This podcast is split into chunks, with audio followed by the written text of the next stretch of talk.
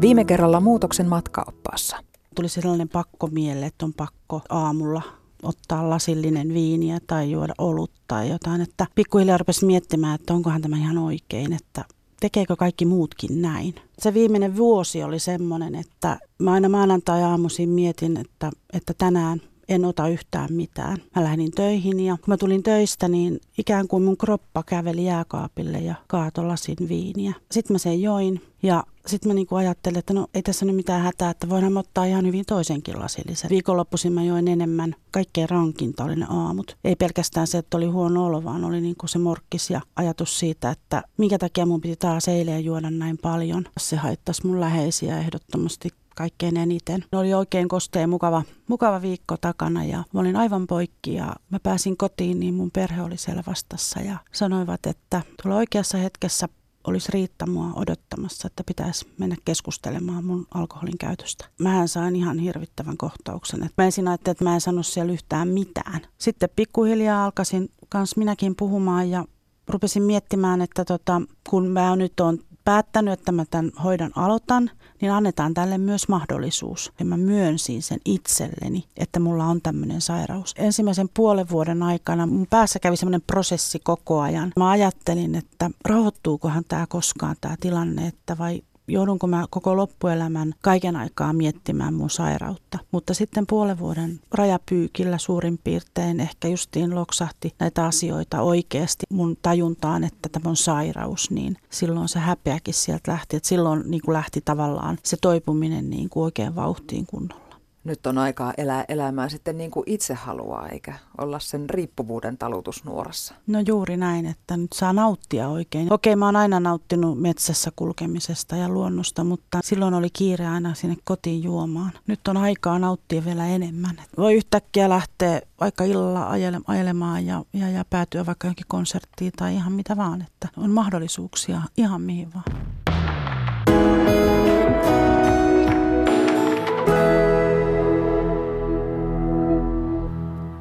Joka kerta tapaamisen jälkeen päätät, että ei enää. Tuo ihminen imee sinusta voimat ja saa sinut tuntemaan itsesi huonoksi. Silti vähän ajan kuluttua palaat hänen luokseen. Jokin saa sinut kaipaamaan yhteydenpitoa. Olo ilman häntä on yksinäinen. Tunnet myös syyllisyyttä, kun ajatteletkin hänen hylkäämistään. Saatat jollain tasolla ymmärtää, että hän ei ole sinulle hyväksi, mutta et pysty irroittautumaan. Tuo ihminen voi olla kumppanisi, ystäväsi tai vaikka sisaruksesi tai vanhempasi. Minä olen Maria Jyrkäs ja tämä on Muutoksen matkaopas.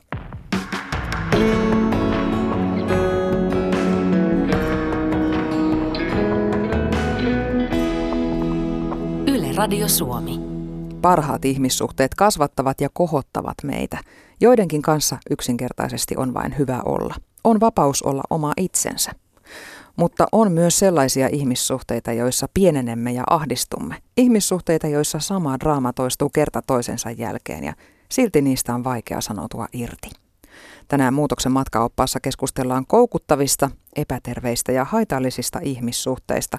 Vieraana on aiheesta kirjan Koukuttavat suhteet kirjoittanut logoterapeutti ja seksuaaliterveyden asiantuntija Susanna Ruuhilahti. Tervetuloa. Kiitos. Sä autat työksesi ihmisiä, joilla on vaikeuksia ihmissuhteissa. Onko sulla itsellä kokemusta tämmöisestä niin sanotusta koukuttavasta suhteesta? Öö, henkilökohtaisella tasolla ei, mutta tietysti läheltä on tullut seurattua sekä työntekijänä että tietysti sitten läheisenä ihmisenä. Ja tietysti työsi kautta törmäät ilmiöön usein. Mikä se on se perustilanne, kun ihminen lähtee selvittämään tämmöistä umpisolmua, mikä liittyy johonkin ihmissuhteeseen? No yleensä se on sellainen hetki, missä tota, elämä on ikään kuin sellaisessa sotkussa, että enempää eteenpäin ei oikeastaan voi päästä ja olo on ihan kauhea ja karmiva. Ja, ja tietysti sitten kun mä oon tehnyt pitkään töitä seksuaalista väkivaltaa ja hyväksikäyttöä kohdanneiden ihmisten kanssa tai lähisuhdeväkivaltaa kohdanneiden ja sekä tekijöiden kanssa, niin, niin ne on aika usein niitä aiheita, Eli tietyllä tapaa alkaa tulee huoli siitä, että miten tässä käy, selvitäänkö hengissä, keneltä lähtee henki tai sitten niin, että on tullut siihen suhteeseen väliintulo jo, jonkun aika usein viranomaisen toimesta, joka tietyllä tapaa pakottaa arvioimaan sitä tilannetta uudestaan. mutta näissä suhteissa se parisuhde ei välttämättä ole se nimittävä tekijä. Hankala, koukuttava suhde voi olla tosiaan mikä tahansa muukin ihmissuhde elämässä ja väkivallan ei tarvitse olla fyysistä tai väkivaltaa ei tarvitse olla ollenkaan. Mutta mikä se sitten on se semmoinen, äh, mi, miksi sä kutsut näitä suhteita koukuttaviksi? Mikä se on se niin kuin yleinen yhdistävä tekijä tämmöiselle? No jollain, jollain tavalla se suhde pitää siis otteessaan. Öm, ja, ja siitä ei pääse pois, vaikka siitä haluaisikin. Ja mä ajattelen, että jos yksinkertaistetaan kaikki mahdolliset versiot siitä niin kuin niistä koukuttavista tekijöistä, niitä voi olla yksi tai niitä voi olla useampia asioita, jotka meitä pitää kiinni, niin tietyllä tapaa mä mietin, että miten sen yleistäisi, niin se voisi olla niin, että meillä on tietynlainen illuusio – jostakin mahdottomasta. Eli tietyllä tapaa me toivotaan, että se suhde muuttuisi tai olisi jota, joku sellainen mun unelmien täyttymys, että on se sitten ystävyyssuhde tai se parisuhde tai lapsivanhempi suhde esimerkiksi, niin me toivotaan, että se kääntyisi hyväksi ja me pidetään kiinni siitä illuusiosta ikään kuin toivosta, että kyllä tämä tästä vielä hyväksi kääntyy, vaikka me tavallaan tiedetään ja ymmärretään, että näin ei varmasti tule käymään. Ja siitä illuusiosta me pidetään kiinni, vaikka tosiasiat osoittaisi ihan hirveän vahvasti sitä, että, ja oma kokemus, että se tuottaa ahdistusta ja mä petyn kerta toisensa jälkeen. Ja, ja mikä siinä illuusiossa pitää meitä kiinni, niin on sitten tietyllä tapaa, jotenkin me tarvitaan sitä, sitä suhdetta. Siinä on joku motiivi, mikä ikään kuin palvelee myös omaa tarvetta aluksi ainakin. Ja sitten kun se verkko kiertyy mun ympärille ja se monimutkainen vuorovaikutuskuvio siinä alkaa, alkaa pyöriä, niin sieltä vaikka haluaisikin pois, niin sitten mun on vaikea siitä irtaantua tai voi olla jopa vaarallista lähteä pois. Mikä tämmöinen motiivi voi olla sitten, joka saa pysymään siinä? No yksinäisyys. Ähm, ehkä sit se on yksi keskeinen. Sitten voi olla, että että käy niin, että mä rupean ajattelemaan, että mä en ole olemassa tai mulla ei ole arvoa ilman sitä toista ihmistä. Eli ikään kuin se toisen ihmisen läsnäolo tuo mulle sellaisen olon, että, että mulla on oikeus olla olemassa ja, ja jos mä palvelen vaikka tätä toista ihmistä ja mä saan häneltä huomioon, niin sitten mulla on arvo. Joskus me halutaan pitää kulisseista kiinni. Me ei haluta myöntää, että mä oon epäonnistunut tai, vaikka sehän ei oikeasti ole epäonnistuminen, mutta se oma kokemus on siitä, että mä en halua enää erota tai meillä on yhteistä omaisuutta ja sitten se tavallaan uusi mahdollisuus elää yksin tuntuu tosi pelottavalta ja vaikealta. Ja ainahan niin kuin mä ajattelen, että joku ihmissuhde päättyy, on se sitten vaikka ystävyyssuhde tai jos mä joudun vetämään rajan niin, että mä en voi olla mun läheisten kanssa tekemisissä, sanotaan sukulaisten, puhumattakaan sitten parisuhteesta, niin onhan se aika kova juttu. Se muutos on aika iso tietyllä tapaa, että mä jään aika yksin ja ja mitä sitten siitä seuraa, löydänkö mä koskaan enää uutta ystävää, löydänkö mä uutta kumppania, mitä jos ei mulla ole sukua, missä mun juuret on. Ja... Muutoksen pelkoa kai tämän voisi kyllä, myöskin täyttää. Kyllä. Sitten musta tuntuu, että kyllä varmaan aika monissa ihmissuhteissa pitää kiinni velvollisuus, jos puhutaan kyllä. vaikka sukulaissuhteesta. Tai sitten vaan se, että no kun me ollaan oltu ystäviä niin kauan. Kyllä. Joku yhteinen historia, vaikka molemmat olisi kasvanut jo ihmisinä ihan eri suuntiin. Joo, ja tottumus on muutenkin, me ikään kuin joustetaan ja muunnutaan ja sopeudutaan ihan käsittämättömiin tilanteisiin. Ja tietyllä tapaa sitten se kaikki muu sen ulkopuolella on sitä outoa ja pelottavaa ja tuntematonta, että, että kyllähän paljon on parisuhteitakin, missä on ollaan yhdessä, vaan siksi, että ollaan oltu aina ja ei olla tultu kysyneeksi, että onko tässä mitään järkeä tai tuottaako tämä enää niin kuin elämään mitään iloa. Se voi tuntua hirveän raskalta, mutta sitten me ajatellaan jotenkin, että tämä on mun elämää, tämä on se mun elämän osa tai mä en voi tehdä tälle asialle muuta ja silloin se kietoutuu taas siihen muutoksen pelkoon. Mutta pointti on se, että kyse ei ole siitä, että se toinen ihminen olisi muuten vaan idiootti, vaan sen tarvitaan kaksi ihmistä, joiden tarpeet jollain tavalla ruokkii toisiaan ja se pitää sen draaman käynnissä siinä. Joo, ja ainakin alkuun se ikään kuin tietysti on se, että kaksi ihmistä löytää toisensa, on kyse sit ystävyydestä tai, tai rakkaudesta tai intohimosta ja, ja, ja mistä nyt ikinä onkaan, että se palvelee ikään kuin kummankin tarvetta Ja totta kai sittenhän se vuorovaikutus ei ole koskaan yksisuuntaista, vaan se on kaksisuuntaista. Ja me jumitetaan sellaisiin tietyllä tapaa haitallisiin vuorovaikutuskuvioihin, ähm, jotka sitten altistaa sille, että me ikään kuin koukututaan, koska me aletaan ajattelemaan, että tästä ei enää voi päästä pois tai näin tämä menee aina.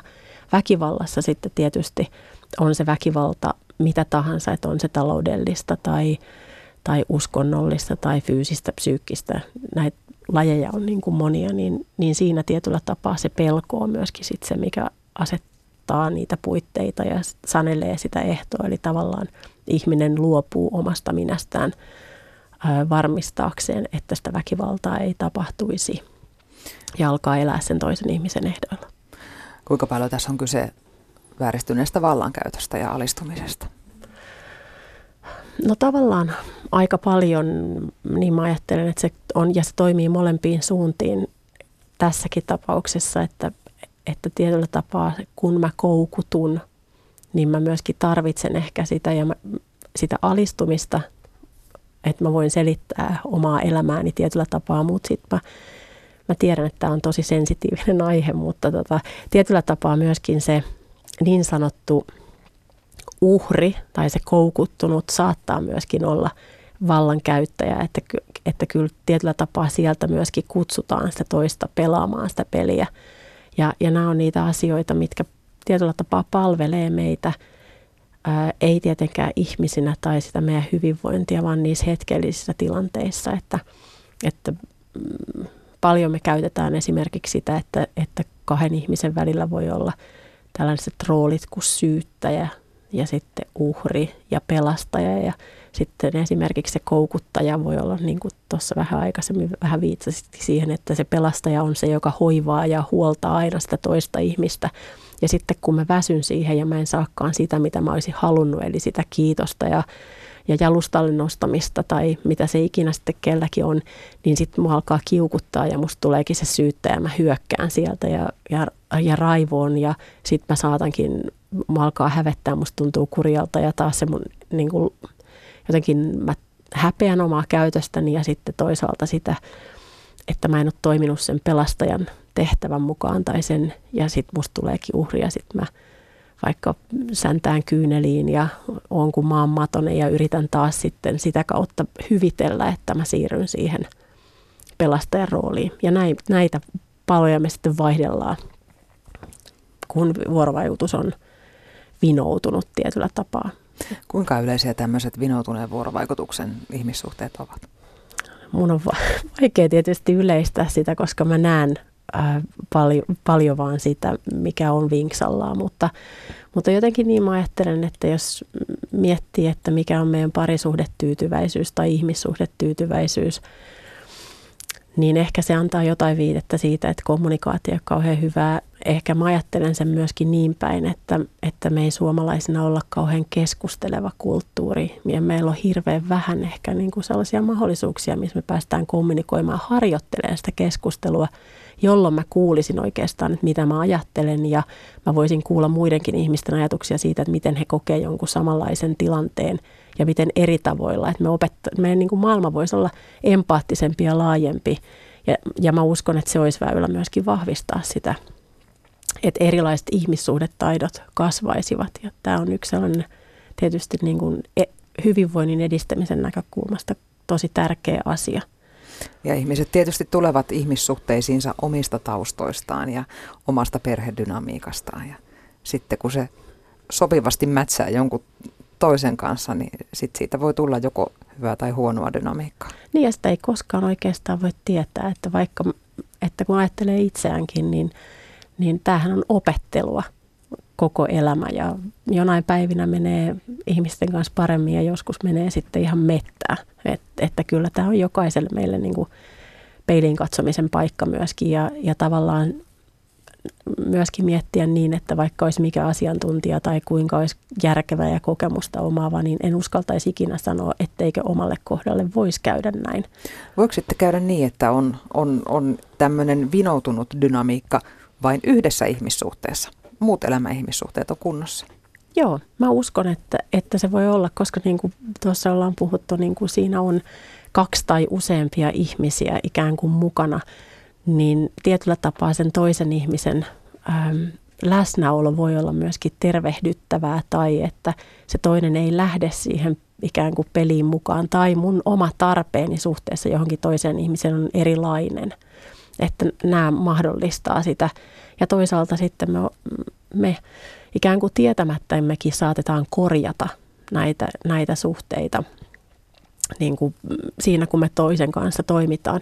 Mutta tietysti täytyy sanoa, että, että mun kokemuksen mukaan ja niin kuin tuolla kirjassakin tulee ilmi, niin kyllähän sieltä ne taustat ja, ja tietyllä tapaa semmoiset monenlaiset kokemukset näyttää sitä, että me toimitaan hirveän samanlaisilla tavoilla monenlaisissa suhteissa ja, ja niin kuin lapsuudessa saadut mallit ja kokemukset ei siirry suoranaisesti, mutta siellä me niin kuin opitaan niitä monenlaisia tapoja. Että jos mä oon aina ollut se hoivaaja ja jos vaan sillä, että kaikilla muilla vaikka on hyvä olla, on paljon tärkeämpää kuin sillä, että miltä musta tuntuu, niin en mä ehkä osaa lähteä myöskään vaikka sitten ystävyys- tai parisuhteeseen, jossa mä en toimisi samalla tavalla, ellei se toinen ikään kuin haasta sitä johonkin uuteen näkökulmaan.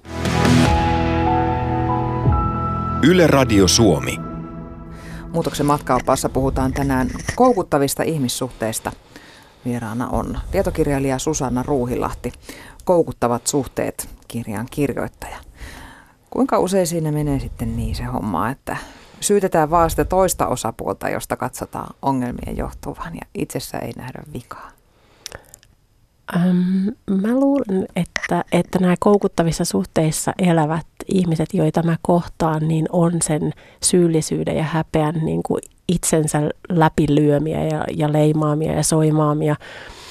Ja, ja, tota, ja ehkä sitten me niin kuin työntekijöinä ruvetaan tuomaan sitä näkökulmaa myöskin, että mikä on sen toisen ihmisen osuus siihen asiaan, mutta, mutta sitten mä ajattelen, että varsin tyypillistähän on, kun me ruvetaan tekemään eroa tai jotenkin huomataan, että ihmissuhde ei nyt olekaan ihan mallillaan, niin, niin ensin se fokus aika usein kohdentuu siihen toiseen ja sen toisen ihmisen vikoihin ja, ja syyllisyyteen. Ja, ja, tota, ja sitten mä ajattelen, että, että vaikka se voi olla se voima, mikä saa mut lähtemään ja tekemään sen pesäeron siihen toiseen ihmiseen, niin kyllä meidän silti jokaisen pitäisi aina pysähtyä miettimään ja katsomaan peiliin, että mikä on se mun osuuteni ja mitä mä voin tästä suhteesta oppia, että mun ei tarvitsisi enää ikään kuin toistaa sitä, sitä ongelmaa.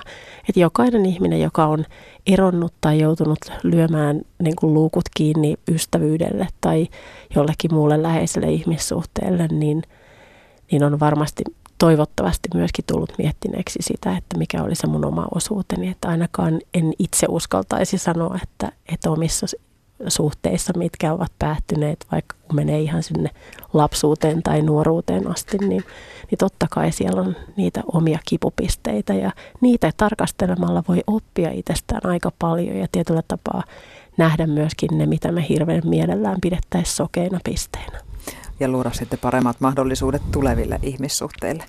Joo, ja mä ajattelen myöskin itselle, siis että parempi olo itselle, kun ikään kuin myöntää ne kohdat, missä, missä olisi petrattavaa, niin vaikka ei heti onnistuisi niitä muuttamaankaan, niin jo myöskin sen myöntäminen, että, että näin kävi ja mulla on tällaisia kipupisteitä, niin se jotenkin vapauttaa.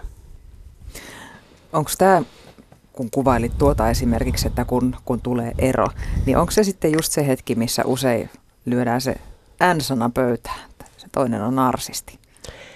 Joo, mä, se, ne on ehkä sellaisia jänniä tässä sen verran pitkään pyörinyt niin kuin, mm, tarkastelmassa tätä, että se on mun mielestä meillä vähän semmoinen niin kuin trendi, että tänä, tänä päivänä, että vähän aikaa sitten niin ihmiset oli vähän toisella, toisenlaisia tavallaan niin kuin kotidiagnooseja annetaan kaikille ja, ja nyt tässä useamman vuoden ajan niin tämä narsisti on juossut kyllä pitkin, pitkin poikia. Me tunnistetaan niin kuin meidän omissa kumppaneissa niitä puolia ja siinä ehkä just häviää se aspekti, mikä olisi ihan hirveän tärkeää, että, että mitä minä teen ja mikä se mun osuuteni tässä asiassa on.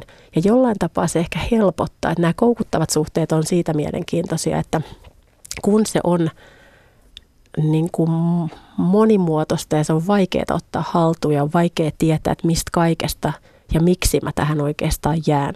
Ja me vasta hahmotetaan se jälkeenpäin, niin jollain tapaa on kauhean kätevää, kun me voidaan kategorisoida asioita, niin se ikään kuin helpottuu ja tulee ymmärrettävämmäksi se asia.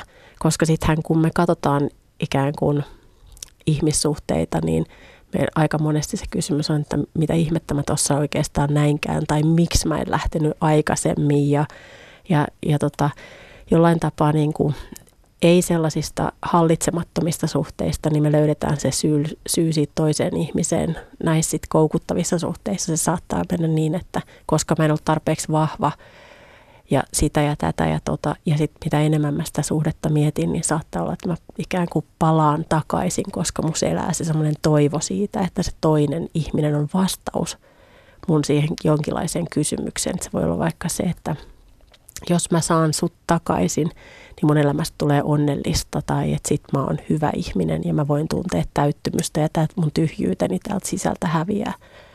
Ja, ja esimerkiksi näissä koukuttavissa suhteissa yksi sellainen muoto on vaikka se, että, että ensin on se, kuka ta, mikä tahansa se ihmissuhde, niin se toinen on tosi intensiivisesti ottaa muuhun yhteyttä ja, ja tavallaan saa mut kokemaan valtavia tunteita ja onnea siitä, että vitsi se on niin kiinnostunut minusta ja, ja haluaa olla mun kanssa. Ja sitten tuleekin yhtäkkiä sellainen vaihe, että tavallaan se toinen lopettaakin sen yhteydenpidon tai sen viestittelyn, jolloin me niin kuin lähdetään juokseen perään ja me yritetään saada se toinen ihminen takaisin. Ja tämä on yksi sellainen kommunikaation väylä tai väline, millä pelataan sitten näitä koukkuja, koska mitä kauemmas sä meet, niin sen enemmän mä tunnunkin tarvitsevan just sua – että mä en voikaan sitten todeta, että ok, että ehkä toi toinen ei olekaan ja mä oon valmis tekemään melkein mitä tahansa ja sitten sä pyörit mun mielessä 247. Mm, tuntuu siltä, että se toinen on se ainut ihminen, joka siihen oloa auttaa. Kyllä, ja se voi olla, että siellä on, no miljoona nyt on liiottelua, mutta suhdeluvulta, että siellä olisi muita ihmisiä, jotka haluaisi mun läsnäoloa, mutta mulla on sellainen ajatus, että mikään muu ei ole tarpeeksi kuin se, että mä fiksoidun ikään kuin siihen sinuun ja siihen – no nimenomaan illuusion siitä, että sä täytät sen mussa olevan tavallaan tyhjän kohdan tai vastaat mun kysymykseeni täysin. Tämä on kyllä tosi veikeä juttu, että, että ihan täysjärkiset ihmiset kuitenkin menee näihin koukkuihin. Onko se löytänyt sille mitään vastausta, että, että miksi, miksi se on niin vaikea nähdä sillä, siinä kohtaa, kun se tilanne on päällä? Itse? No nimenomaan, ehkä se tulee justiinsa siitä, että kun meillä on ne meidän tarpeet ja se toinen tuntuu vastaavan täysin. Se on vähän niin kuin, että tuntuu, että musta tulee kokonainen tai mä voin olla onnellinen, vihdoin joku ymmärtää mua. Ja vaikka siellä olisi niitä varoitusmerkkejä, jotka mä niin kuin tavallaan näen, niin sittenhän meissä elää var- kauhean vahvasti se, no mo- monia syitä, mutta yksi on se, että, että kukapa meistä – tarttuisi niin kuin huonoon suhteeseen tai kukapa meistä nyt lähtisi väkivaltaisen ihmisen kanssa tai no, nyt kotikieltä hullun kanssa tai jotenkin niin kuin omituisen, että me, me niin kuin löydetään selityksiä ja, ja tavallaan tarinoita niille omituisille piirteille ja käytöksille, koska se meidän oma halu on niin valtava ja me, ja me tarvitaan sitä toista ihmistä. Sitä selitetään parhain päin itsellekin. Kyllä. Ja sitten, ja sitten kun ei enää pysty parhain päin, niin sitten se on sitä sen tietyllä tapaa sen, että okei, mä en muuta voi. Että et sitten tavallaan ollaan menty jo niin pitkälle. Ja tästä tullaan siihen, että et voi olla, että mä oon vaikka puhunut mun jonkun läheisen kanssa näistä omituisista piirteistä, vaikka tässä mun ystävyyssuhteessa. Ja sitten kun mä en kuuntele niitä niin kuin neuvoja tai sitä, että no on tosi omituista, otan vähän etäisyyttä. Tai mä itse sanon, että mä, ja mä selitän ne kauheasti, niin sitten kun mä totean, että minä olin oikeassa alun perin tai että se mun ystävä tai joku muu läheinen oli oikeassa tästä ystävyyssuhteesta, niin että ei olisi pitänyt lähteä, niin sitten mua ehkä hävettää. Ja, ja mä en enää haluakaan myöntää, että näin oli. Ja sitten mulle tulee tarve muuttaa se ikään kuin oikeanlaiseksi, mutta enhän mä yksin sitä ikään kuin pysty ja siellä saattaa sitten alkaakin ne ongelmat, kun mä yritän korjata sitä ikään kuin sitä suhdetta tasapainoisemmaksi. niin kun se toinen osapuoli ei välttämättä haluakaan sitä, niin sitten ne alkaa ne konfliktit ja sitten tietyllä tapaa me joudutaan miettimään, että mitä tässä mennään, että tunteet vievät meitä ja, ja häpeä, syyllisyys, salailu ja tietyllä tapaa niiden kulissien ylläpitäminen, toive rakastetuksi ja nähdyksi tulemisesta, niin saa meidät pysymään näissä tilanteissa. Osassa ihmissuhteista voi valita, esimerkiksi parisuhteessa voi valita, mutta sitten on perhe. Perhe, johon syntyy. Sehän ei ole edes oma valinta, mutta mut siihenkin voi kehittyä tämmöinen epäterve dynamiikka. Mikä sitä selittää? No, no ne on monimonaiset tietysti kysymykset, kysymykset mutta tota, vaikka vanhempien päihteiden käyttö, niin se aika usein tuottaa niin kuin lapsen ja vanhemman välille vaikeita tilanteita ja vaikeita suht, niin kuin suhteita ja vaikeita asioita ihan varhaisesta lapsuudesta lähtien. Sitten tietysti se, että miten tunteita voidaan ilmaista siellä perheessä ja, ja millaista mallia lapset saa. Että me puhutaan kauhean vähän siitä mallioppimisesta, mutta mä en tarkoita sitä, että me automaattisesti lapsuuden perheestä omaksuttaisiin ne kaikki taidot, että, että me voidaan myöskin oppia, että tämä ei ole hyvä tapa – että me voidaan myöskin vapautua niistä. Ne on moni, monisyisiä kysymyksiä ja tietyllä tapaa menee useampaan sukupolveen niin kuin taaksepäin. Et esimerkiksi no päihdekulttuuri, sota on yksi semmoinen, sotakokemukset on yksi, mikä kulkeutuu, salaisuudet perheissä, ne luurangot siellä kaapeissa ja se salaaminen. Ja, ja mä ajattelen, että suomalaiseen kulttuuriin jollain tapaa kuuluu, kuuluu semmoinen me salataan kauhean paljon tai me pidetään jotenkin perheen sisällä edelleen asioita, mistä ei saa puhua ulkopuolelle. Tietyllä tapaa tukahdutetaan tunteita, että ei siitä nyt 80-luvun sellaisesta, että mitä naapurit ajattelee niin kuin kulttuurista on vielä ihan hirveän kauaa aikaa esimerkiksi. Mutta sitten perheissä niin ne suhteet toimii tietyllä tapaa samalla dynamiikalla – kuin kaikissa muissakin suhteissa. Ja, ja tota, vanhemmat ovat juuri niin taitavia tunneasioissa, ihmissuhdeasioissa kuin he ovat. Ja kun sinne sitten lapsi tai lapsia pärähtää ja, ja työstressit tai työttömyys, köyhyys, ka- ihmissuhdeongelmat, avioerot tai kaikki nämä, niin tietyllä tapaa sitten vaikuttaa siihen, että miten vaikka lapset ja vanhemmat keskenään kommunikoi. Mutta mm. ko- vielä pakko sanoa, että koukuttavissa suhteissahan siis sisarukset saattaa tarvita myöskin tosi paljon toisiaan, että, että paljon erityisesti niin kuin äitien ja tyttärien välillä. Ja se johtuu siitä, että mulla on tietynlainen asiakaskunta, niin tietysti näkyy se semmoinen, että vanhempi ei meinaa päästää lapsestaan irti, ei ikään kuin halua kasva, että lapsi kasvaa aikuiseksi ja ikään kuin se lapsen pitämi, pitäminen lapsena siis ikään kuin kyvyttömänä päättämään itse omista asioistaan, niin palvelee jotain tarvetta vanhemmassa.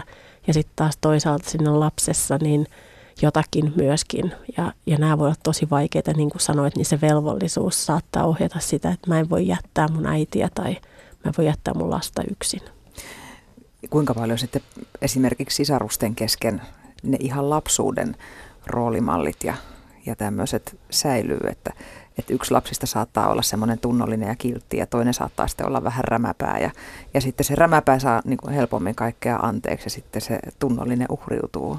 Onko nämä semmoisia, mitkä elää sitten ihan, ihan vaikka sisarukset kasvaa aikuisiksi?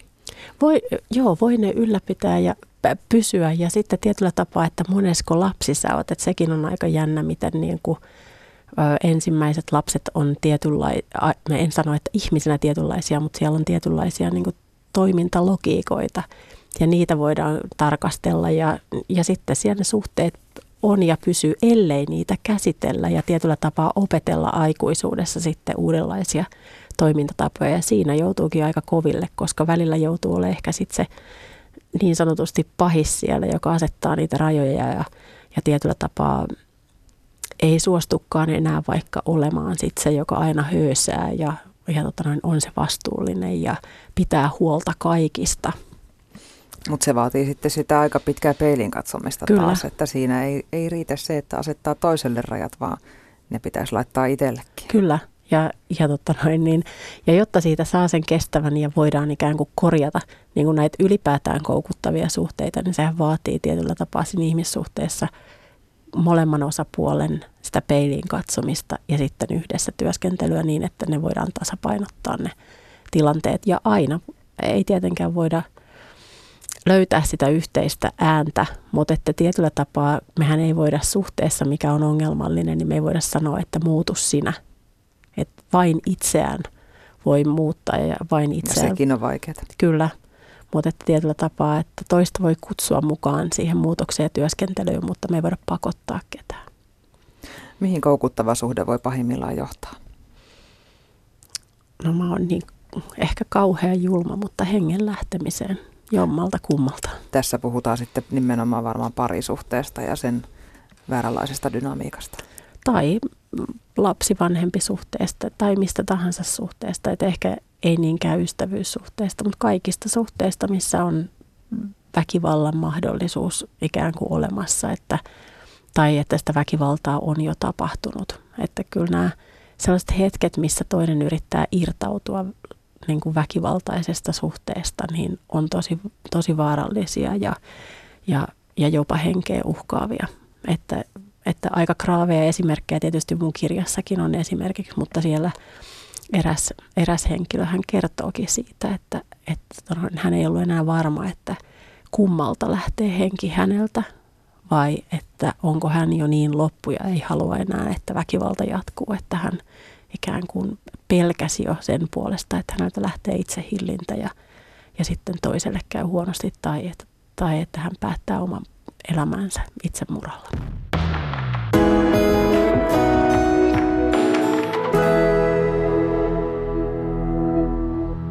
Muutoksen matkaoppaassa puhutaan tänään koukuttavista suhteista. Susanna Ruuhilahti on vieraana. Jos tilanne on se, että elämässä on suhde, jossa kommunikaatio on pielessä, niin miten sitä voisi lähteä korjaamaan?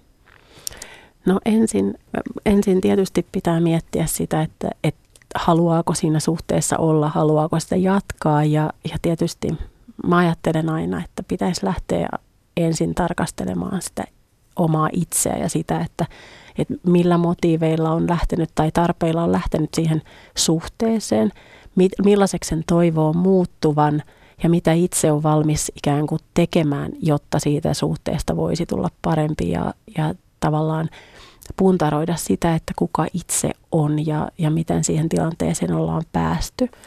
Ja sitten sen jälkeen tietysti mä ajattelen, että, että yleensä näiden keskustelujen tai että itsensä kanssa käytyjen keskustelujen jälkeen on ihan hyvä keskustella jonkun ulkopuolisen ihmisen kanssa. Ää, niin, että se toinen osapuoli voi olla vaikka kuunteleva, että ei sieltä tarvitse tulla ratkaisuja eikä ehdotuksia, vaan että enemmänkin, että mä kuulen, mitä mä kerron sille toiselle ihmiselle – ja ehkä toivoisi sitten parhaimmillaan, että se toinen ihminen osaisi tuoda sieltä niin kuin haastavia puolia myöskin ja muistaen sen, että se on yksipuoleinen tarina siitä kokonaisuudesta. Että se on tavallaan mun tulkintani niistä meidän tilanteista ja asioista. Sitten sen jälkeen, jos haluaa sitä suhdetta muuttaa tai jos haluaa sen päättää, niin tietysti keskustella sen toisen ihmisen kanssa.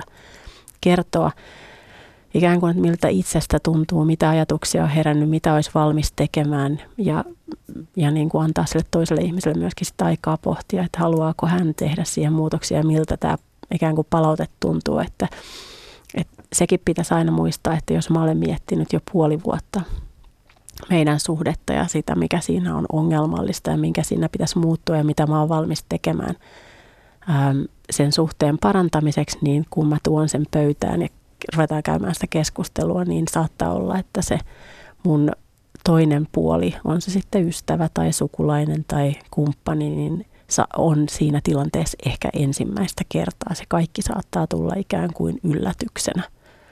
Eli tavallaan sitä aikaa tarvitaan, että mä oon jo sit mun ajatuksissa, no vaikka nyt leikisti sen puoli vuotta edellä. Ja tietysti me ei voida vaatia, me ei voida pakottaa ketään toista ihmistä muuttumaan ja, ja tietyllä tapaa sitten sen toisen ihmisen kanssa käytyäni niin keskustelun, niin mun pitää pohtia ja tehdä valintoja ja päätöksiä, että miten, mitä mä aion sitten tehdä eteenpäin, jatkaa tätä asiaa. Aika usein sitten tarvitaan ulkopuolista apua myöskin siihen, että, että kaksi ihmistä pystyy lähteä käymään neutraalisti keskustelua tai että tunteiden kuumentuessakin, niin, niin että sitten päästä sitten oikeasti eteenpäin, eikä pyörähdettäisi taas uudestaan siihen samaan vanhaan kommunikaatioansaan. Kuinka yleistä on se, että se vuorovaikutus on jo niin umpisolmussa, että asianosaisetkaan ei oikein osaa enää määritellä, että mikä tässä on pielessä? Varmaan aika paljon ja se liittyy ehkä siihen, että me ei olla – niin kuin mä tuossa aikaisemmin sanoin, että me ei ole ehkä op, me ei ole kauhean taitavia kommunikoijia. Ja, ja niiden, että jos mä oon piilottanut mun omia toiveita ja tarpeitani ja mä oon ikään kuin vaiennut niistä, niin siellä suhteessa voi olla monia asioita jo ikään kuin perustavaa laatua olevasti pielessä ja tietyllä tapaa se, että, että sitten kun mitta tulee täyteen, niin mä en voi sanoa, että 20 vuotta mä oon nyt kärsinyt ja antanut sun päättää tästä ja tästä asiasta – tai voimme niin sanoa, mutta sitten mun pitäisi myöskin miettiä, että ok, että miksi minä en mm. ole tullut kertoneeksi ja, ja me ei ehkä olla opittu siihen myöskään kauhean hyvin, että me saataisiin sanoa toiselle, että mitä mä haluan, mitä mä en todellakaan halua ja, ja, ja yhteisiä arvoja. olla vaikka, vaikka tarve miellyttää toista, ettei se lähde. Kyllä, juuri näin. Ja, ja niin kuin, että meillä on se, että, että monet monesti me ollaan myöskin opittu siihen, että pitää ikään kuin pitää huolta niistä muiden ihmisten tarpeista ennen omia. Ja tässä mä just perään kuulutan sitä, että se mitä meidän pitäisi kehkeyttää tässä maassa, niin on nimenomaan se kommunikaatiotaidot. Ja, ja jollain tapaa mä ajattelen, että myöskin suhteessa, että jos me oltaisiin puhuttu – siitä, että mitkä on meidän yhteiset arvot ja, ja tietyllä tapaa, että miten, millaisena me nähdään tämä maailma, niin me nähtäisiin, että osuuko ne yhtään yksin. Ja sitten tietysti arvojen mukainen elämä on sitä, että me yritetään elää, niin kuin, ettei ne ole vain hienoja juhlapuheita, vaan että, me niin kuin, että jos meillä on tasa-arvoisuus, niin miten se tasa-arvoisuus näkyy meidän arjessa ja mitä se tarkoittaa tässä meidän välisessä suhteessa. Ja että me vastuutettaisiin kumpaakin, että että vaikka ystävyyssuhteissa tai vaikka sisarussuhteissa on aika tavallista se, että toi, toisen oletetaan pitävän yhteyttä ja sitten motkotetaan siitä, kun se ei ota vaikka yhteyttä ollenkaan tai ystävä ei pidä yhtään yhteyttä. Niin sitten kysymys on, että miksi minä en sitten ota itse yhteyttä siihen toiseen ihmiseen. Voiko toisen ihmisen pakottaa puhumaan? Jos itse alkaa käydä näitä pohdintoja, mm. tekee jotakin havaintoja, ehkä juttelee jonkun ulkopuolisenkin kanssa – Entä sitten, jos se toinen, jos hänelle ei, hän ei halua puhua, mitä sitten pitää tehdä? Sitten pitää ottaa vastuu siitä, että hyväksyä, että ok, tämä mun läheinen on tällainen ja ei halua puhua, mitä minä sitten haluan. Haluanko mä sitoutua siihen suhteeseen sillä diilillä, että mulla on siinä vaikka ystävä, joka ei puhu, eikä halua kommunikoida – näistä vaikeista kysymyksistä mun kanssa, vai että pitääkö meidän sitten muovata tätä meidän suhteen laatua toiseen uskoon, tai että pitääkö meidän sitten kulkea eri teillä. Ja kyllähän se on niin kuin vastuunottamista myöskin siitä, eikä sen sälyttämistä ikään kuin vain toiselle osapuolelle. Kuinka usein näitä tämmöisiä vinoutuneita vuorovaikutuksia pystytään korjaamaan? No tietysti mä haluaisin olla optimisti ja sanoa, että että kyllä niitä pystytään ja pystytäänkin korjaamaan ja joskus se vaatii tosi paljon pitkiä, pitkiä työrupeamia niin kuin kummaltakin osapuolelta. Et silloin kun kummallakin on moti, motivaatio ikään kuin tehdä töitä asioiden eteen, niin siitä, se tuottaa hyvää tulosta, jos kumpikin sitoutuu siihen. Mutta se, että pystytään korjaamaan, niin se voi tarkoittaa myöskin sit silti sitä, että, että aina se suhde ei jatku, vaan että sitten löydetään, että se, että me lähdetään eri teille, mutta kumpikin osapuoli on oppinut tietyllä tapaa sitten hyviä tapoja kommunikoida ja, ja olla tasa-arvoinen niissä eri suhteissa sitten jatkossa. Tai sitten tota noin, niin löydetään yhdessä se juju ja tasapainotetaan se, mutta että tietysti ehkä niin, että kun mulle, mun asiakkaissa nämä, suhte, nämä suhteet ja tilanteet on niin mutkasia, niin mitä syvemmällä ja pidempään ne vaikeat tilanteet on jatkunut, niin kyllä sieltä aika vaikeaa on ikään kuin löytää sitä, että kumpikin edes haluaisi työskennellä asioiden kanssa. Että enemmän se on ehkä sit sitä, että kumpikin yrittää kenties elpyä ja selviytyä takaisin siihen arkeen, että jollain tavalla olisi itse pinnalla. Ero parisuhteesta on aika yleistä ja vaikka se tekeekin kipeää, niin se, se tavallaan hyväksytään elämään kuuluvaksi. Mutta voiko ystävästä tai perheenjäsenestä ottaa eron sukulaisesta? Mm, voi, tai ne on paljon vaikeampia tilanteita ehkä, ähm, mutta niissä me käytetään samanlaisia näitä, sanoin, että me kasvettiin erilleen ystävyyssuhteista ainakin. Ähm, mä luulen, että kaikkein vaikeimpia on sitten nämä sukulaissuhteet, missä joudutaan asettamaan aikamoisia rajoja. Nehän on silloin monesti tosi yksipuoleisia. Et siinä harvoin päästään sellaiseen konsensukseen, että no me lähdetään nyt eri teille. Et, että ne vaatii aika paljon ja työskentelyä sen erityisesti ehkä ensin sen rajaamisen kanssa. Mutta mä luulen, että ystävyydessäkin niin me jäädään siihen nimenomaan, kun tuossa aikaisemmin puhuttiin siihen tottumukseen. Että jotenkin ystävästä on vaikeampi ehkä erota kuin kumppanista. Se ei ole jotenkin ok ja siinä me ehkä ajatellaan, että, että kunhan sille toiselle ihmiselle ei käy huonosti tai me jotenkin käännetään se tilanne monesti niin, että, että voi olla, että, että toi toinen ei selviä ilman minua ja sitten sen takia me jäädään ikään kuin kiinni siihen. Ja sitten taas sukulaissuhteissa, niin ne on jotenkin semmoista kiitollisuuden velat tai se velvollisuus jälleen vähän toisella tapaa kuin noissa parisuhteissa.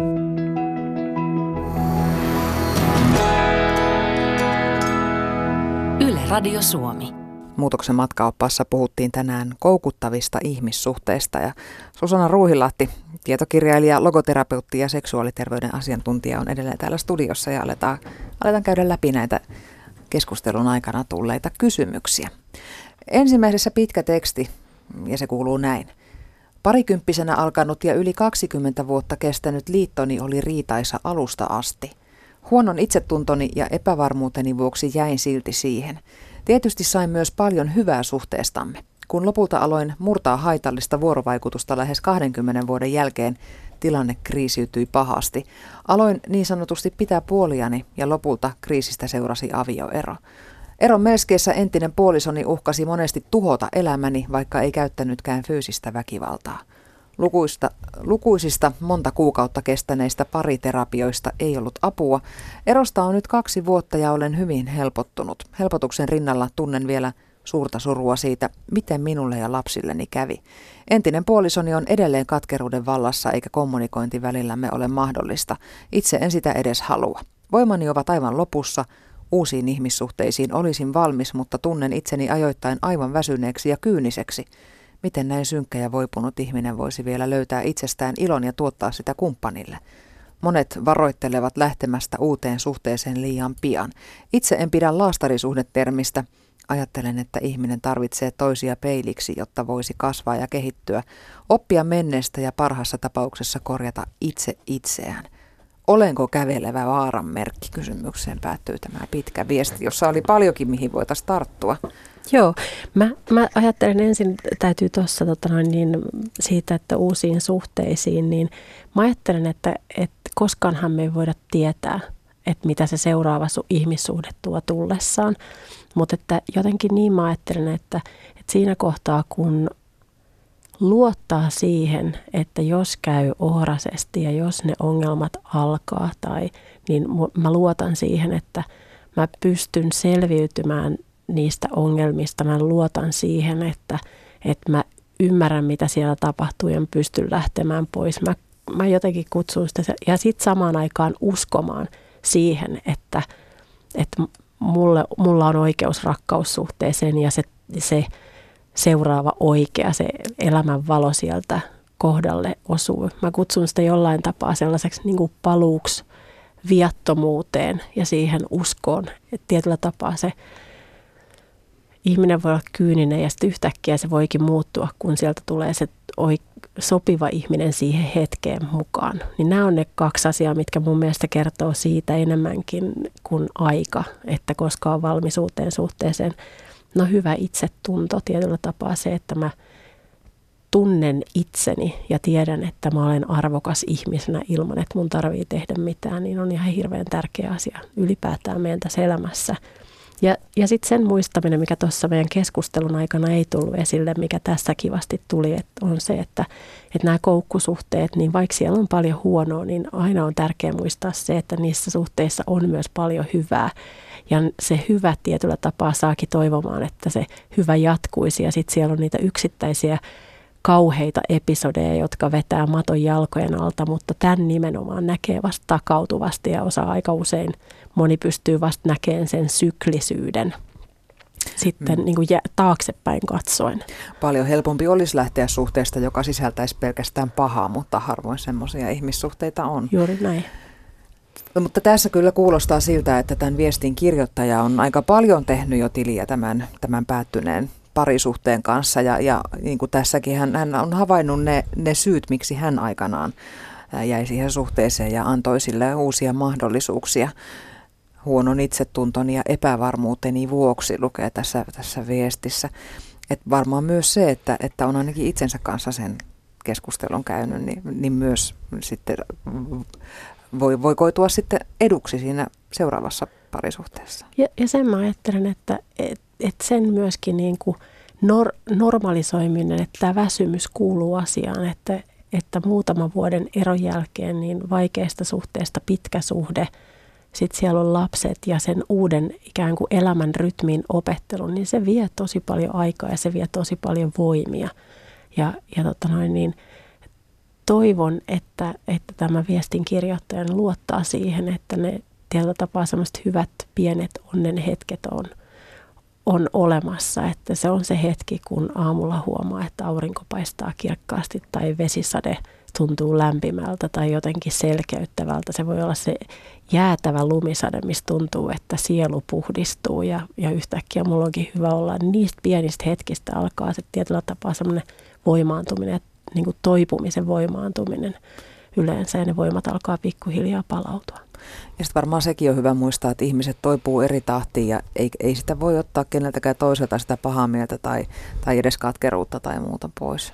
Ei, ja, ja varmasti on kurmittavaa, että jos kommunikaatio sen kumppanin kanssa on vaikeaa tai pelottavaa tai että toinen ihminen oli, oliko hän katkera siellä, niin, niin se on sellainen arkinen fakta, ikään kuin kohtalonomainen raja-aita, jota, jota ää, tämä kirjoittaja ei pysty muuttamaan ja tietyllä tapaa se voi olla tosi uuvuttavaakin niin kuin miettiä, että miltä se, mitä seuraavaksi siltä toiselta ihmiseltä ikään kuin tulee ja siinä joutuu kuitenkin rajaamaan, niin siitä viestistä tulee ainakin fiilis, että, että myös itseään mä en halua kommunikoida tämän toisen ihmisen kanssa ja mun on pakko. Eli tavallaan on sellaisia asioita siellä elämässä, missä joutuu tekemään paljon töitä.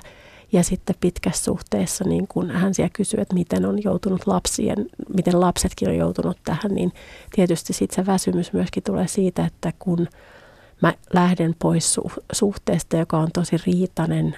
Ja, ja sitten kun ikään kuin olisi se elementti, että on se rauha siellä kotona, niin aika usein sitten lapset pääsee vasta siinä kohtaa reagoimaan siihen kaikkeen kokemaansa. Ja ne reaktiot voi olla tosi vaativia ja ne lapset tarvitsee hyvin paljon ja siellä on sitten kuitenkin vanhempi, joka on myöskin itse kenties vereslihalla. Mennään seuraavaan viestiin. Ää, itse pääsin irti haitallisesta suhteesta jo vuosia sitten, mutta nyt seuraan, kuinka se toistuu aikuisen nuoren elämässä, oman lapseni elämässä. Hän valitsi nöyryyttävän puolison ja on rastavaa seurata katsoa sivusta, mihin kaikki johtaa. Joskus jopa oikeasti pelottaa. Mitä nousee mieleen Susanna Ruuhilahdelle tästä? No tietyllä, tietyllä tapaa toivoisin, että, että tässä tullaan just niihin vaikeisiin hetkiin, että ulkopuolelta me voidaan nähdä tietyllä tapaa selkeämmin kuin siellä suhteen sisäpuolella olevana henkilönä, koska meillä ei ole niitä tunnesuhteita siihen, siihen ähm, niin kuin toiseen ihmiseen. Sitten tietysti – semmoinen lempeä lähestyminen ja, ja jos mahdollista, niin lapsen kanssa asiasta keskustelu. Ei niin, että osoitetaan sen toisen ihmisen virheitä, vaan että herätetään niitä kysymyksiä siitä, että onko, onko oma lapsi onnellinen tai, tai mitä hyvää siinä suhteessa on ja, ja tavallaan, että vaikka, että voiko hän olla muiden ihmisten seurassa tai, tai voiko sanoa esimerkiksi sitä, että tiedätkö, että toi sun kumppanis kun sanoo niin ja näin ja noin, niin se ei ole ihan ok.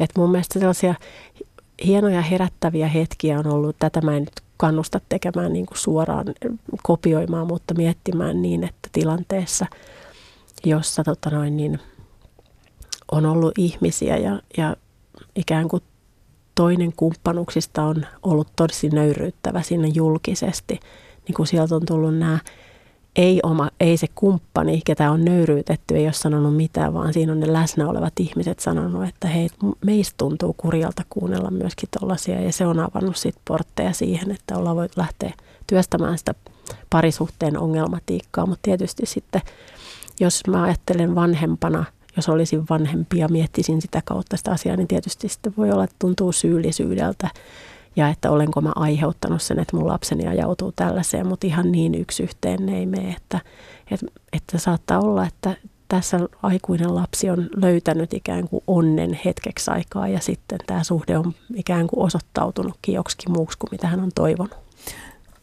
Kuinka yleistä on se, että läheiset saattavat sitten väsyä, varsinkin jos kuulevat paljon jostain ongelmallisesta suhteesta ja yrittävät auttaa, mutta, mutta se koukuttava suhde vaan pysyy ja pysyy. Se on tosi tavallista ja siinä ähm, niin kuin tietyllä tapaa se väsymys ja se turhauma on, y, turhautuminenkin on ymmärrettävää ja, ja jotenkin voi tuntua siltä, että Aa, miksi toi mun ystävä tai mun läheinen ei niin kuin vaan ymmärrä lähteä ja miksei se lähde, mutta se tietyllä tapaa semmoinen ähm, niin kuin mä sanoin, että nuo koukuttavissa suhteissa elävät ihmiset on jo syyllisiä ja heitä usein hävettää ja heidän itsetuntonsa on heikko. Ja jos he voisivat, he lähtisivät siitä suhteesta, mutta he eivät ehkä näe sitä tilannetta samalla tavalla kuin ulkopuolella olevat. Mutta myöskin se semmoinen syyllistävyys mikä helposti sit läheisistä tulee ulos, kun he turhautuu ja alkaa olla huolissaan, niin saattaa entistä enemmän ikään kuin koteloittaa sitä suhdetta niin, että entistä vähemmän kerrotaan ulospäin. Mä saatan eristäytyä niistä mun läheistä ihmisistä entistä enemmän ja tietyllä tapaa se vaan tiivistyy. Se hämähäkin seitti siinä suhteessa ja sieltä alkaa olemaan entistä vaikeampi päästä pois, että paljon esimerkiksi mun kohtaamatta, että kirjaakin varten haastattelemat ihmiset kertoivat, kuinka he sitten valehteli, että asiat onkin hyvin, vaikka se olikin aivan kaauksessa. Ja, ja, ja sitten kun oltiin vaikka erottu ja kerran palataan yhteen, niin sitten tietyllä tapaa luodaan ihan mieletön kupla, mille mitään tekemistä todellisuuden kanssa sen takia, että, että läheiset eivät suuttuisi tai olisi huolissaan. Että me ei siinäkin kohtaa, me yritetään ikään kuin suojella sitten tavallaan niitä meidän läheisiä ihmisiä. Seuraava viesti kuuluu näin. Kun olin nuori ja viaton, melkein lapsi vielä, tapasi minua paljon vanhemman miehen. Meille kehittyi suhde, hän käytti minua taloudellisesti ja seksuaalisesti hyväkseen. Hän oli ihana ja lämmin ja huolehtiva ja tyranni ja narsisti ja naimisissakin. Suhde kesti pari vuotta ja koukutti sairaalla tavalla. Onneksi pääsin hänestä eroon, en halua tavata ikinä enää tätä miestä. Mm-hmm. Nämä on niitä sellaisia tietynlaisia tarinoita, mitkä – on mun joku sellainen kohta, mikä on saanut mut myöskin kirjoittaa antaa kirjaa, että et tietyllä tapaa nuorempi, selkeä iso ero, ikäero ikään kuin ja, ja miten sitten sillä ikäeron tuomalla tietyllä tapaa auktoriteetilla tai, tai mahdollisuuksilla, en puhu elämän kokemuksesta, vaan siitä, että mikä on se status, niin siellä pystytään nuoria aikuisia pyörittämään herkästi, kun se – jälleen kerran se tuntuu se vanhempi ihminen ikään kuin vastaavan kaikkeen siihen, mitä mä tarvitsen. Ja tietyllä tapaa saattaa olla jotenkin makeeta, että mulla on, no niin kuin mä oon kirjoittanut kirjassakin, niin paljon sit vaikka, että olisi julkis tai on hyvin varakas tai jotenkin sellainen, että se tietyllä tapaa tuo mulle sitä statusta myöskin tässä. En tiedä, mistä on, mistä on ollut niin kysymys, mutta että ne on tosi vaikeita hetkiä ja nimenomaan just sen, ehkä mä ajattelen, että, että sen tunnistaminen, että mua on käytetty hyväksi ja sen löytäminen ja, ja miten mä oon siihen päätynyt, niin, niin sitten se syyllisyys, häpeä, katumus ehkä niin kuin jää päällimmäiseksi niistä on pakko sitten selviytyä vielä sen jälkeenkin, kun on päässyt eroon näistä suhteista iso ikäero ei välttämättä ole tietenkään ongelmallinen, mutta onko se vähän eri asia siinä kohtaa, jos toinen on vasta täysikäisyyden kynnyksellä ja toinen on kymmeniä vuosia vanhempi. Joo, niin mä ajattelen, että eikä me voida koskaan sanoa silloinkaan tietenkään, että, että se olisi ongelmallista, mutta enemmän jos ajattelee, että 30 ja 50 kuin että sitten vaikka 18 ja 40, niin, niin tietyllä tapaa se nuoren aikuisen kokemusmaailma on usein vähän vähäisempi ja, ja niin kuin aivojen kehittyminenkin saattaa olla vielä kesken. Että nykyisen ajatusten mukaan se aikuisen ajattelukykykin niin aivoissa kehittyy vielä noin 18-25-vuotiaaksi asti, niin tietyllä tapaa me käsitellään asioita eri tavalla. Ja, ja tota, vaikka tietysti sitten jollain 14-vuotiaalla on jo kokemuksia elämästä, mitä me ei voida edes kuvitellakaan, mutta että tietyllä tapaa se, että olisi sellainen terve ja voimaantunut ja ehkä se, että pystyy ymmärtämään, kuka minä olen ja nimenomaan just se, että mitkä on ne mun halut, toiveet, tarpeet tässä ihmissuhteessa ja mä osaan määrittää niitä ja vaatia tietyllä tapaa toiselta myöskin sit niitä kompromisseja, niin ehkä mä ajattelen, että se nuori aikuinen ei välttämättä vielä ole siihen kovin kyvykästä, vaan että helposti haluaa nimenomaan miellyttää sitä toista osapuolta. Tämä nopeasti vielä yksi viesti täältä. Suhteemme oli enemmän ja vähemmän ollut nuoruudesta asti epätasa-arvoinen ja minä olin alakynnessä. Oli satunnaista lyömistä, pääasiassa henkistä väkivaltaa. Päätin lopettaa pelkäämisen ja lähdin. Siitähän se kiristäminen sitten vasta alkoi. Muutaman kuukauden ajan lähtöni jälkeen alistuin kaikkiin vaatimuksiin, äh, alistui kaikkiin vaatimuksiin kaikesta mahdollisesta, mitä hän ikinä keksi, asioista, jotka mun oli muka velvoite hoitaa. Loppujen lopuksi sanoin, että antaa tulla ja laittaa vaikka rovion palamaan mun maallisesta omaisuudesta. Ihan sama, sillä silloisessa tilanteessa olisin voinut yhtä hyvin olla kuollut. Siitä meni tovi, kunnes mies sanoi ymmärtäneensä ja ollensa ihan hirveä ja pyysi anteeksi. Siitä meni sitten jokunen kuukausi ja alettiin uudelleen seurustelemaan. Muutettiin myöhemmin takaisin yhteen ja sen jälkeen on eletty tasavertaisina. Vieläkin välillä vanhat toimintamallit nostaa päätään, varsinkin minulla, eli muun muassa alistuva käyttäytyminen. Mutta nyt jo aika hyvin tunnistan tilanteet ja työstän asioita ammattilaisella avu, ammattilaisen avulla. Psy- psykoterapiassa käyn jo toista vuotta. Kuulostaako tilanteelta, jossa tämmöinen vinoon lähtenyt vuorovaikutus on pystytty korjaamaan oikeanlaiseksi? Joo, ja tässähän tietyllä tapaa se, että, että kulminoituu jollain tapaa se, että siellä tapahtuu jonkinlainen käänne ikään kuin, että, että minä lähden. Ja sitten on aika tavallista sekin, että näissä suhteissa ensin toinen esittää niitä vaatimuksia ja niihin suostutaan monista eri syistä. Hienoahan tässä on se ja ehkä aika poikkeuksellistakin, että, että sitten tämä niin kuin dominoivasti ja väkivaltaisesti käyttäytyvä ihminen ikään kuin on ymmärtänyt itse oman, oman käyttäytymisensä ja, ja pystynyt sitä korjaamaan. Ja tässä nyt hienosti näkyy sitten sekin, että, että tietyllä tapaa se alistuva osapuoli tekee työtä sen kanssa, että tämä suhde pysyy tasapainossa ja se hyvä terve kommunikaatio siinä suhteessa säilyisi. Eli molemmat ovat oppineet jotakin itsestään ja siinä samalla sitten myös toisistaan. Ja siitä vuorovaikutuksesta, mikä tuottaa hyvää ja ja tervettä, terveitä ihmissuhteita. Kiitos paljon käynnistä Muutoksen matkaoppaassa logoterapeutti, seksuaaliterveyden asiantuntija ja tietokirjailija Susanna Ruuhilahti. Kiitos. Ensi kerralla Muutoksen matkaoppaassa puhumme rahasta. Raha ei tuo onnea, mutta elämää helpottaa se, jos ei tarvitse aina venyttää viimeistä penniä. Voiko kuka tahansa vaurastua ja mitä se vaatii? Vieraaksi saapuu varallisuusvalmentaja Minna Nikula.